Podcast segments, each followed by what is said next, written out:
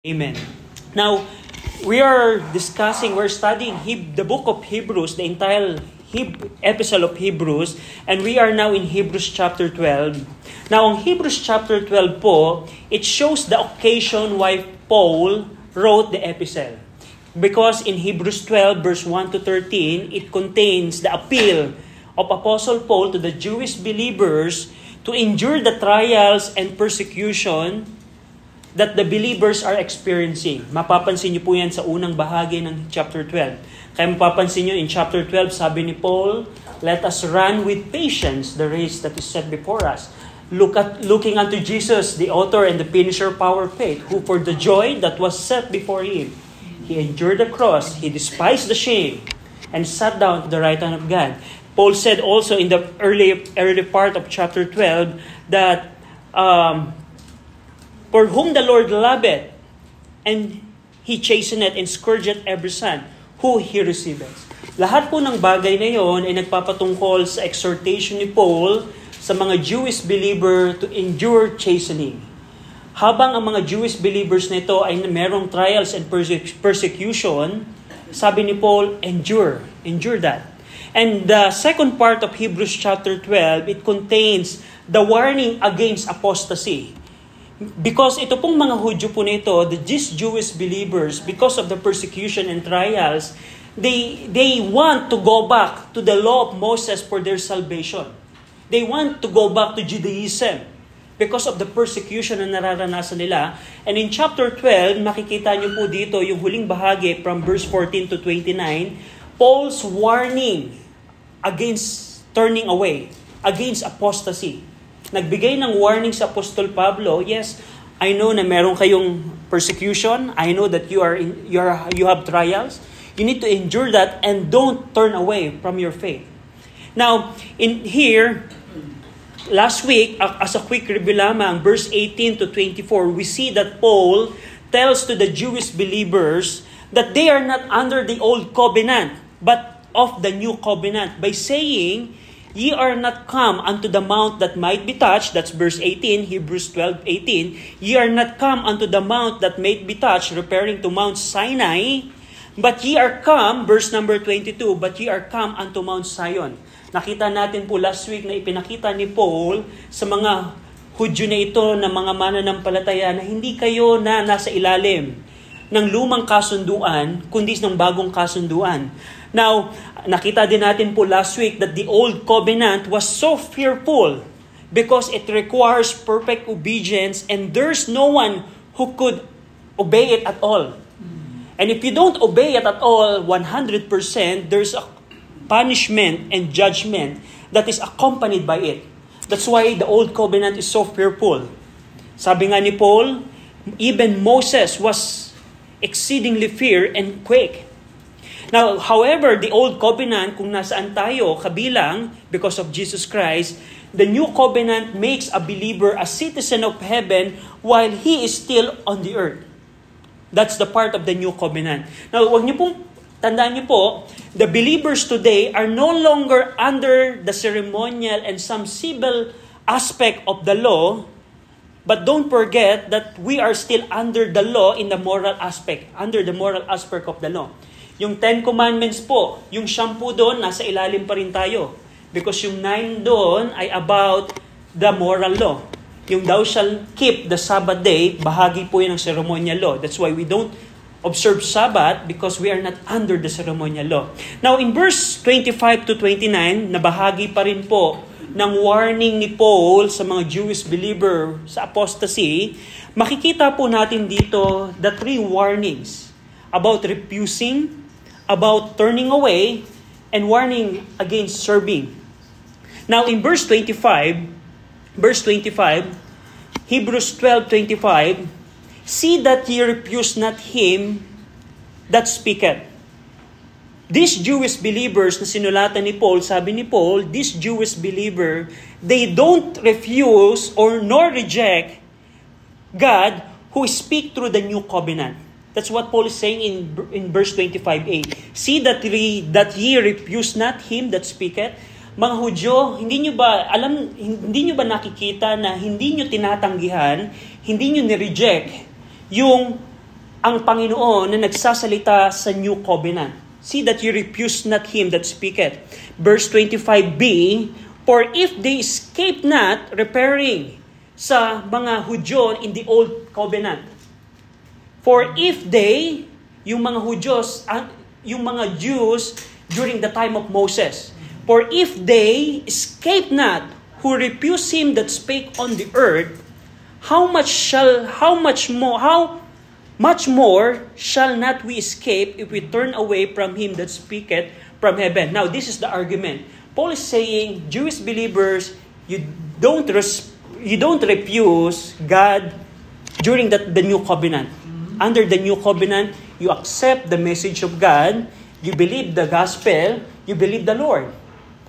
Now, the second argument is the Jews during the time of Moses, unlike you, they refused God. They refused the voice of God.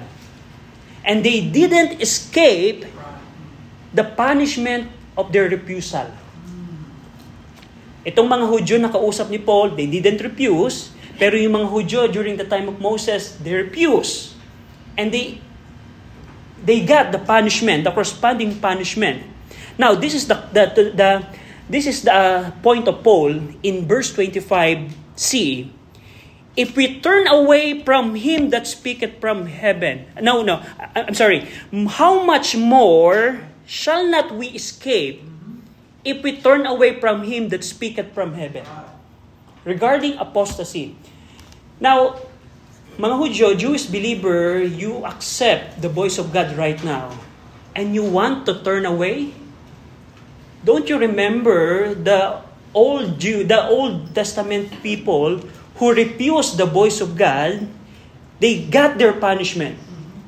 And now, don't you know how much sorer punishment much how much more shall not we escape if we turn away?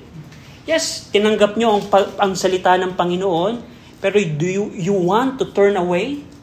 You want to go back to the law of Moses for your salvation? That's the argument of Paul here. Now, ang tinutukoy po dito is the escape from the punishment that the people in the Old Testament received when they refused the voice of God to obey the law. Go over in Exodus 32, may mga tao po nung panahon ni Moses na hindi tinanggap, hindi refuse ang kautosan ng Panginoon, ang, ang salita ng Panginoon. At sila po ay nakaranas po ng punishment. They didn't escape the punishment. Hebrews, uh, Exodus 32, Exodus 32, verse 1, pagkatapos pong ibigay ng Diyos kay Moses sa bansang Israel ang kautusan. And when the people, Exodus 32.1, and when the people saw that Moses delayed to come down out of the mount, the people gathered themselves together unto Aaron and said unto him, Up, make us gods, which shall go before us, for as for this Moses, the man that brought us out, out of the land of Egypt, we wot not what it's become of him. Verse number 26. Mapapansin niyo po yung story, gumawa po ng Diyos-Diyosan ang bansang Israel sa pamagitan ni Aaron. At alam po natin, nakita siya ni Moses. But fast forward to verse 26.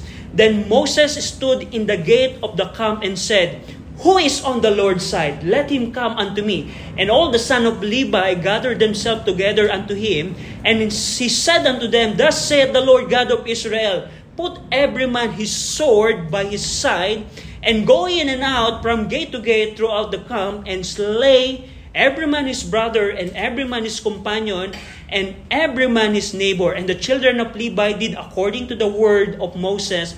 And there fell of the people that day about 3,000 souls.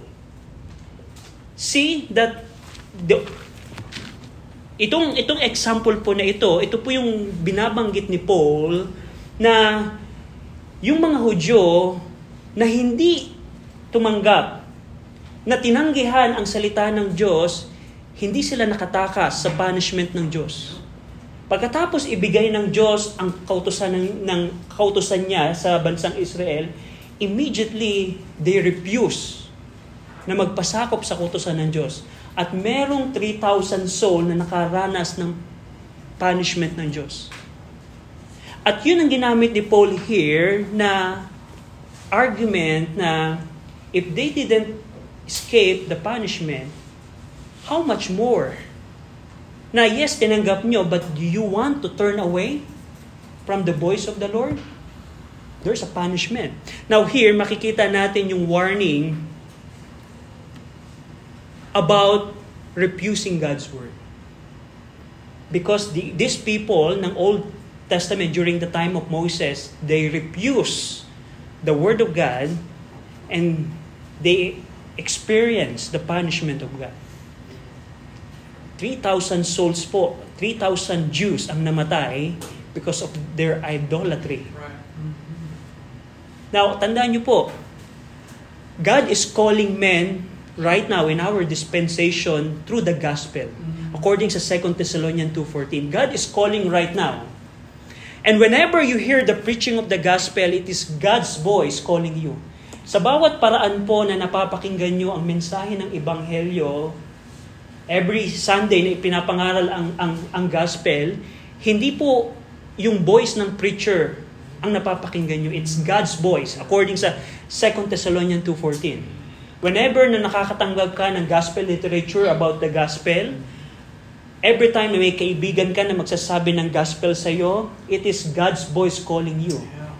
And you can either accept it through repentance and faith. Paano mo tatanggapin ang ang ang ebanghelyo? Repentance and faith. Repentance toward God and faith toward the, the Lord Jesus Christ. And by, by that way, you accept the voice of God. You can either accept it or refuse it. As a warning, katulad ng mga Hudyo na nag-refuse ng salita ng Diyos during the time of Moses, they didn't escape the punishment. And right now, in our time, the same warning ang, ang binibigay ng Panginoon sa atin. Ang Panginoon po ay tinatawag ka right now, alam mo na kinukunbi ka ng Diyos sa kasalanan mo. That's the work of the Spirit, reproving. In our time, the Spirit is doing the reproving work. Alam mo na may mali kang kasalanan na kailangan mong talikuran. Alam mo na mali ang paniniwala mo. Alam mo na ayaw mong pasakop sa Diyos. Kailangan mong magsisi. At manampalataya na ang Panginoong Kristo ang namatay para sa iyong mga kasalanan. By that way, you accept the voice and the invitation of God. Kasi kung hindi mo tinat hindi mo tatanggapin 'yan at tatanggihan mo ang ebanghelyo, you will not escape the punishment of hell. Ang impyerno po ay tunay. At ang, ang, ang lugar po ng impyerno, ito po ay lugar ng kaparusahan sa mga taong hindi po tumanggap sa boses po ng Panginoon. And I tell you, ayaw mong maranasan yan, kaibigan. Kaya nga habang napapakinggan mo ang Ebanghelyo, may pagkakataon. Even today, maybe later on, pwede mong kausapin ang, ang isa sa amin. Pwede naming ibigay, ano ba yung sinasabi ng Diyos? Kasi itong mga Hudyo na ito, remember in Exodus 32, tatlong libo po ang namatay Ganun ba ka-cruel ang Diyos? No, ganun ka-ignorant ang mga tao sa pagsuway sa kutusan ng Diyos. At ang impyerno po ay napakahigit na kaparusahan. Now, going back in our lesson, that's the warning regarding refuse, refusing, refusal. The voice of the Lord. But here, the context here is the Jewish believers in the time of Paul in Judea They didn't refuse the voice of God because see, verse 25, see that re- ye refuse not him that speaketh. They didn't refuse it, but they want to turn away. That's the, that's the occasion. They didn't refuse God. Maybe they are in the church of Judea, somewhere in Judea. They didn't refuse the voice of God, but they want to turn away. And that's the warning of Paul here. How much more what how much punish how much more the punishment if we turn away? Now the word turn away in verse 25 it is apostrepo menoi in greek which means to turn oneself away from.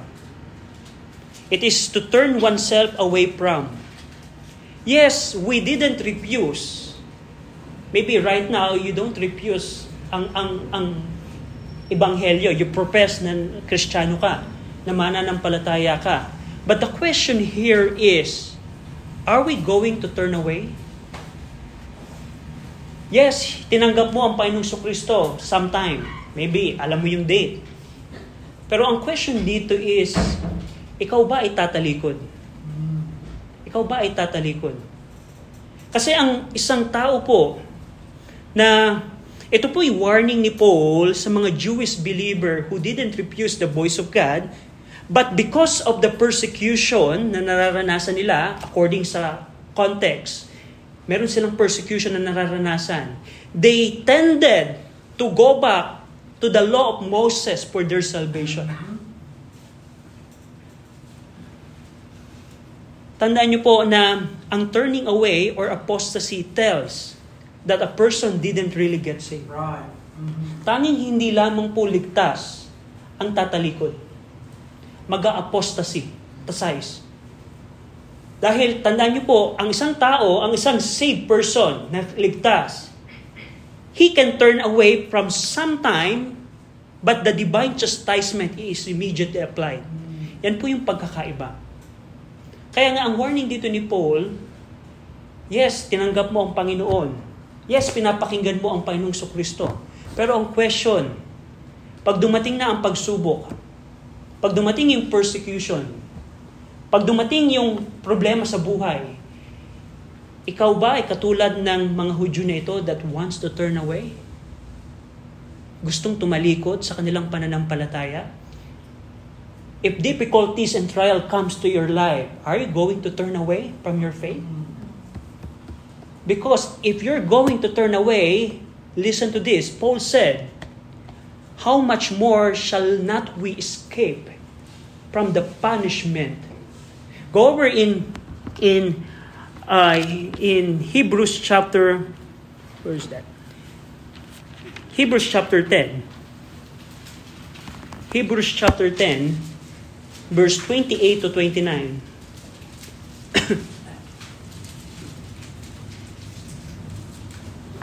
Hebrews 10, 28 to 29, basahin po natin. May request to read it all together. Ready? Read.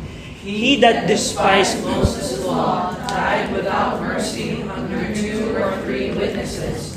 Of how much more suppose shall he be thought worthy, who hath trodden under foot the Son of God, and hath counted the blood of the covenant, wherewith he was sanctified, an unholy thing, and hath done despite unto the Spirit of grace.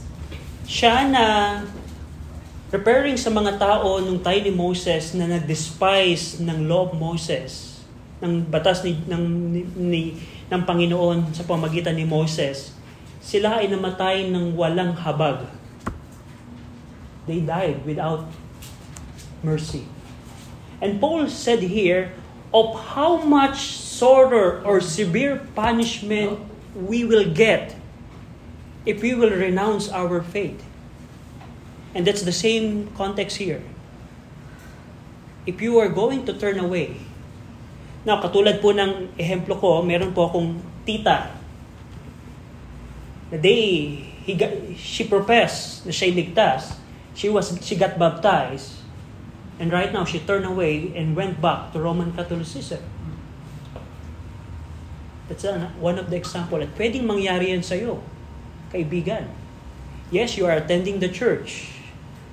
You are you don't you didn't you don't refuse ang mensahe ng Panginoon. Pero if you are not saved, there will come a time that you will turn away. And how sore punishment you will get. How severe punishment. Kasi yung mga nag-refuse, they got punishment, how much more if you're going to turn away? Ito yung message ni Paul sa mga Jewish believers na, yes, we have persecution and you want to turn away, there's a warning. There's a punishment coming. And Paul here in verse 26, Paul quoted Haggai, Haggai chapter 2 verse 6 to illustrate that God that the God that you are about to turn away from would not only shake the earth but also the heaven. Verse 26, whose voice then shook the earth, referring sa pagbigay ng Diyos ng batas in Exodus 20. In Exodus 19, verse 18, when God gave the law to Moses, God's voice shook Mount Sinai. And the people, uh, God's voice shook Mount Sinai. And here, but sabi ni Paul, but whose voice then shook the earth, eh, referring to Exodus 19:18, but now he had promised, saying, Paul quoted Haggai 2:6, Yet once more I shake not the earth only, but also heaven. Ang, ang tinutukoy po dito ni Paul is, ini-illustrate niya, Paul is illustrating the sorer punishment than the people who refuse the voice of God in the Old Testament. Kung paano merong higit na kaparusahan sa mga taong magre-refuse. Now here, in verse 27, and this word, yet once more signifieth the removing of those things that are shaken, as of things that are made, that those things which cannot be shaken may remain. Now, tandaan niyo po, not only ang warning, kaibigan, ay wag mong tanggihan ang mensahe ng Diyos, ang boses ng Panginoon, meron ding warning ang Diyos sa mga taong magto-turn away. Tulad ng nabanggit Paul, I want to, to emphasize, pwedeng member ka ng church. Pwedeng sinasabi mo na kristyano ka. Pwedeng sinasabi mo na tinanggap mo ang ibanghelyo for some time. Pero ang tanong, are you going to remain sa pananampalatayang yan? What if magkaroon ka ng karamdaman? What if merong maging problema? What if merong mga pagsubok sa buhay? Ikaw ba ay magtatalikod sa pananampalataya? o panghahawakan mo ang pananampalataya mo. Kasi ako po naligtas ng 2007, halos yung mga kamag-anak ko po, at the same time na they said na naligtas sila. Pero right now, not all of us remain. Yung mga close relatives ko po, they are in the Word. Pero dati, kasama ko, kasama ko silang nasa simbahan, kasama ko, kasama ko silang nananalangin, Kasama ko silang nagsisimba, pero right now, they turn away. And it could happen to you. And ang warning dito ni Paul, there is a sore punishment. Yes, you didn't refuse, but there is a sore punishment. Kaya nga, kailangan mo maligtas. Mas siguradong ligtas ka right now. Kasi ang tao pong ligtas, yes, tatalikod siya, pero ang divine chastisement po ay immediately applied sa isang taong ligtas. Now, another thing here is na mapapansin natin, which is in verse 27, na bang nakit nabasa na natin doon na everything in this world will be shaken. This refers, this will begin during the great tribulation and conclude with the destruction of the present heaven and earth according sa 2 Peter chapter 3 verse 7 to 10. Basahin po natin ang 2 Peter, go over in 2 Peter. Binanggit ni Paul doon na everything in the world will be shaken 2 Peter 3, verse 7 and 10. 2 Peter chapter 3, verse 7. Basahin natin po. Ready? Read. But the heavens and earth, which are now, by the same word, are kept in store, reserved unto fire against the day of judgment and perdition of ungodly men. Verse number 10, ready? Read. But the day of the Lord will come as a thief in the night, in the which the heavens shall pass away with a great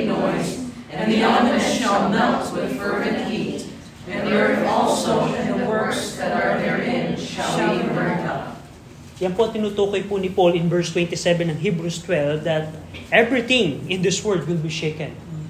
During the time of Exodus 19 hanggang 31, the earth was shaken when God gave the law to Moses. But in Haggai 2.6, Paul quoted that verse to illustrate the sore punishment to those people that will turn away. And here, yung tinutukoy po dito ng Haggai 2.6 that everything, heaven and earth, will be shaken. Ang tinutukoy po noon is yung destruction po ng mundo pong ito. Magsisimula po yan sa Great Tribulation at yung po ay makukonclude sa destruction po ng, ng langit at lupang ito. Now, ano yung application na makikita natin dito? There are, ang mundo po nating itong ginagalawan, everything that you see here are just temporary things. These things, heaven and earth, ay temporary lamang po. But, Paul's saying here, there are things that cannot be shaken that will remain. Kung ang mundong natin ginagalawan po, lahat po ng nakikita natin, yung magandang bahay, yung magandang sasakyan, yung magandang assets, anything, yung kayamanan, lahat po ng ito will be shaken. Meaning, mawawala pong lahat ng bagay na yon. Pero, here, merong mga bagay, there are things that cannot be shaken, that will remain. For, according sa context ng verse 28, the kingdom of Christ cannot be moved. Wherefore, we're receiving a kingdom which cannot be moved. Ang kaharian ng Diyos po, hindi po yun masishaken. It will not be moved. At yung mga tao po na nakay Kristo, they cannot be shaken or destroyed. Kung right now ikaw ay ligtas, you are Christian, ang sabi po ng Bible, nasa kamay ka ng Diyos Anak at sa kamay ka ng Diyos Ama. Yung ating paglilingkod para sa Panginoon will remain. Alam nyo ba na lahat ng bagay sa mundong ito ay mawawala, pero yung paglilingkod mo, your work and labor for the Lord will remain. Just think about that. There are things that will be shaken and there are things that will remain. Now, ang question is, Christian, where do we put our strength and time and wealth? Saan mo binibigay ang iyong lakas, ang iyong oras at ang iyong kayamanan? Ito ba ay sa mga bagay na hindi malilipas? Hindi, hindi mananatili? O sa mga bagay that will remain? Kasi ang marami pong bagay sa mundong ito ang hindi for it, hindi maglalas for eternity. Pero there are things in our life that will remain. Hebrews 6.10, sabi ni Paul dito, Hebrews 6.10, For God is not unrighteous to forget your work and labor of love which ye have showed toward His name, in that ye have ministered to the saints and do minister. Yung ministry mo, yung work and your labor for the Lord, it will not be shaken. It will last for eternity. Yung kotse, yung kayamanan, yung magandang cellphone, magandang relo, they will be shaken. They will not last. Pero yung work and labor for the Lord, it will not be shaken. Right. Now, the last part here is knowing the verse 28, wherefore we receiving a kingdom which cannot be moved, let us have grace whereby we may serve God acceptably with reverence and godly fear. Now, bilang mga Kristiyano, we know, knowing, wherefore we receiving a kingdom which cannot be moved, knowing we are receiving a kingdom that cannot be moved, what we should do, what should we do in return?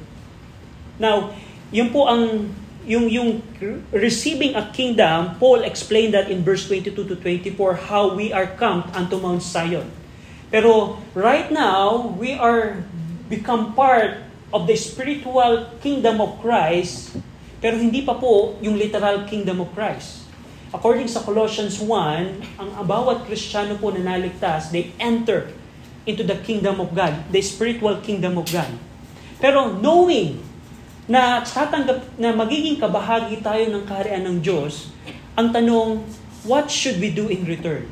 And Paul laid out the answer here. Verse 28, simply one word, to serve. Amen. Ano ang magagawa ko right now na binigyan ako ng pangako ng Diyos ng kalangitan? Right. Ano yung maigaganti ko sa Panginoon knowing na meron akong buhay na walang hanggan? And Paul said here, serve. Una, serve by grace. Let us have grace, whereby we may serve. Right. we need to serve God by grace. Ang ibig sabihin nun, we cannot serve God in our own strength. Kung ikaw ay maglilingkod sa Panginoon, hindi dapat by the power of your flesh, but through the grace of God. There's a serving grace na pwede nating ma, ma, magamit sa paglilingkod. Serve by grace. Pangalawa, serve acceptably. We may serve God acceptably. This tell us that you can serve God unacceptably. Kung pwede mong, kung, kung napapaglingkuran mo ang Diyos acceptably, it tells us that are, that are Christians that are serving God unacceptably. But the, the, the thing here is how can we serve God? Not only by grace, but we serve God acceptably. Ang ibig sabihin po nito is to serve Him in a manner well-pleasing to God. Not pleasing people around us, but pleasing God. The third here is serve with reverence. Papansin nyo sa verse 28, serve God acceptably with reverence. Yung reference po dito, twice lang po siyang tinranslate, twice lang po yung, yung original Greek word nito na nasa Bible, sa New Testament, at tinranslate po yung word na reverence here in 1 Timothy 2.9 as shamefacedness. 1 Timothy 2.9, adorn yung mga women. Women, adorn yourself with shame, shamefacedness. Yung reverence or shamefacedness po dito, ang ibig sabihin po nito is serving God with a sense of shame or honor, modesty, and respect. Yung shame po dito is halimbawa, kaharap mo ang hari or kaharap mo ang si President Marcos. How are you going to serve the most power, powerful person in the country? With shame. You're not going to just serve na para kang walang walang kahihiyan. That's the essence here. She's serving God with reverence, with modesty, with respect. And lastly, how can we serve God? Not only by grace, not only acceptably, not, not with not and not only with reverence, but also with godly fear. Serve God with godly fear. This is what Christianity loves. That's right. There are many people think that they can do whatever they want in the ministry. They think that they can do whatever they want in the ministry. They don't have godly fear.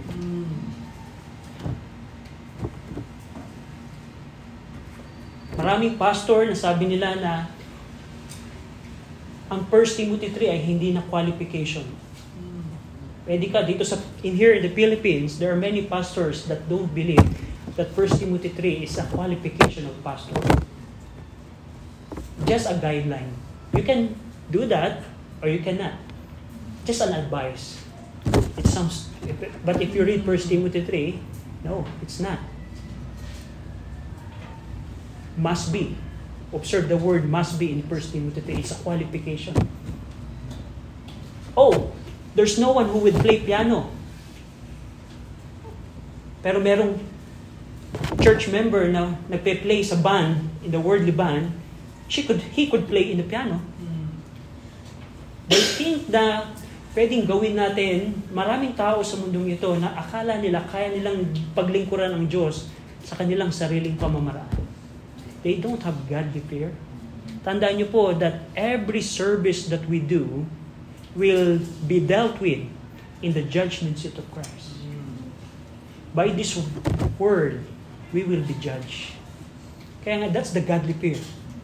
Na maglilingkod ka sa Panginoon with the fear about the judgment of Christ. Paglilingkuran mo ba ang Diyos? Nang ayon sa salita niya?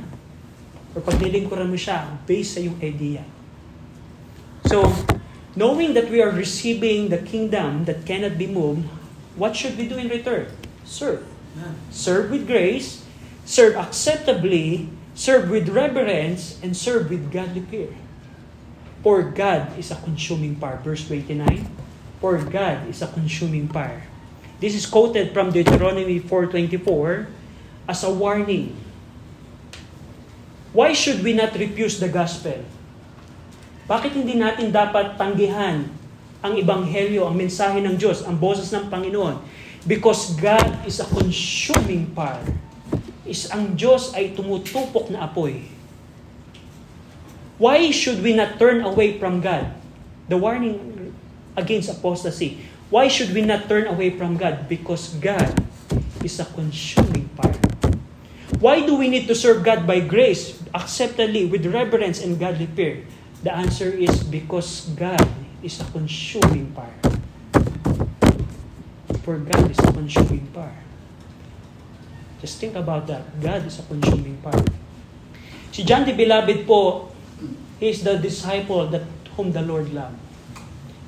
But pag binasa niyo po ang Revelations 1, when he saw the Lord Jesus Christ, he fall down na para siyang patay. We better see that our God is a consuming fire. Don't refuse the voice of God. Don't turn away from the voice of God and serve God because God is a consuming fire. That's the warning of Paul. Shall we pray? Ama namin Diyos po na makapangyarihan sa lahat, salamat po sa inyo pong salita. Salamat dahil uh, ang inyo pong salita ay tunay na mensahe para po sa amin. And we pray na kung sa aming kalagitnaan ay meron pong wala pa kay Kristo, kayo Panginoon ang mag-convict, mag-enlighten, magbigay ng biyaya sa kanila. In Jesus' name we pray, Amen.